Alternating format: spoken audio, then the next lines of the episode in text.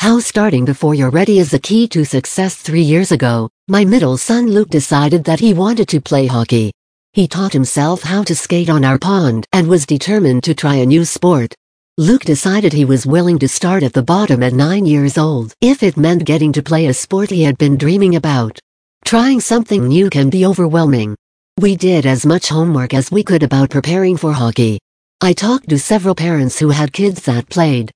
We researched a number of things online and were able to learn about how all the gear worked ahead of time from our local skating rink. As he said goodbye the first night of tryouts, I told him, the only thing that separates you from these other kids is time on the ice.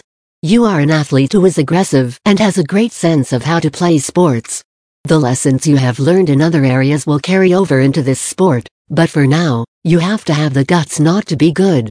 It's the only way to get great even though we did a lot of work ahead of time, there were a few things we didn't realize before the first night of tryouts.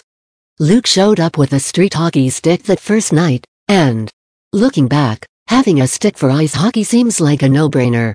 When you begin before you are ready, you will have the opportunity to learn useful advice from other people along the way.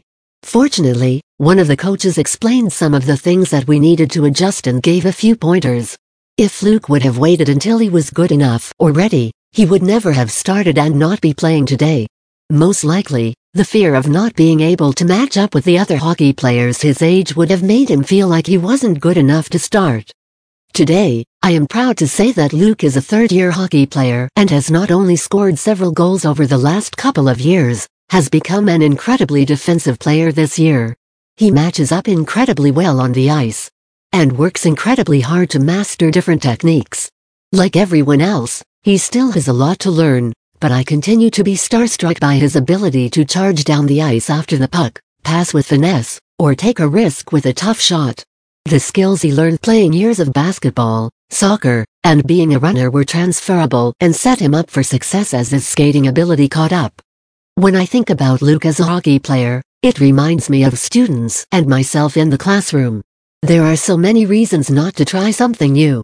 Not only are new things overwhelming, but they also require research, time upfront, and the willingness to keep doing something even when you are not good. I often think back to the times that I have tried out a new tech tool or had the guts to consider a new approach to delivering instruction. While some things work out well right away, some things initially produce a struggle. It was tough for Luke to go back the second night of tryouts when he knew his ability compared to the other hockey players.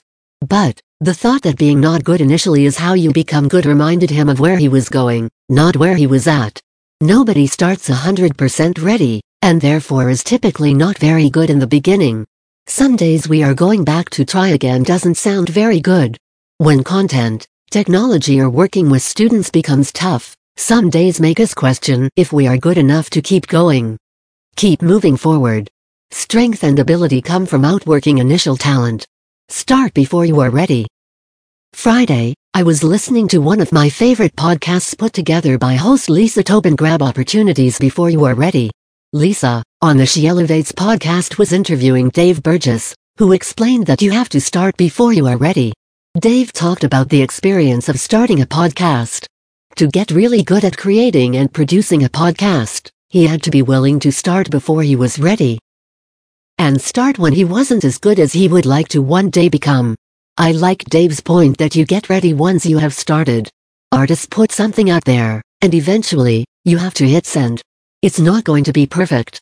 It might not be great, but doing something is better than nothing. Starting before you are ready involves working hard, but rather than second guessing everything you are doing, Criticizing your product immediately, and not being willing to move ahead until it is perfect will not serve a purpose in moving toward your goals. The courage to start even when the results are messy gives your mind a chance to fill in the gaps and learn the information to help you achieve the next level. The best results happen when we start acting like the person we want to be. Luke saw himself as a hockey player before he set foot on the rink. If you want to podcast, see yourself as an amazing podcaster, and start doing everything that an amazing podcaster would do. When we act as if we are already doing the things we hope to achieve, it becomes easier to pick up and stick to the little habits being formed to make our goal a reality. The first few times showing up will be tough. When you put yourself out there, challenges will arise. Skills that you have learned in other areas will carry over into what you are trying to do. Being out of the comfort zone is stressful. However, there is no way to become really good at something if you never have the guts to begin.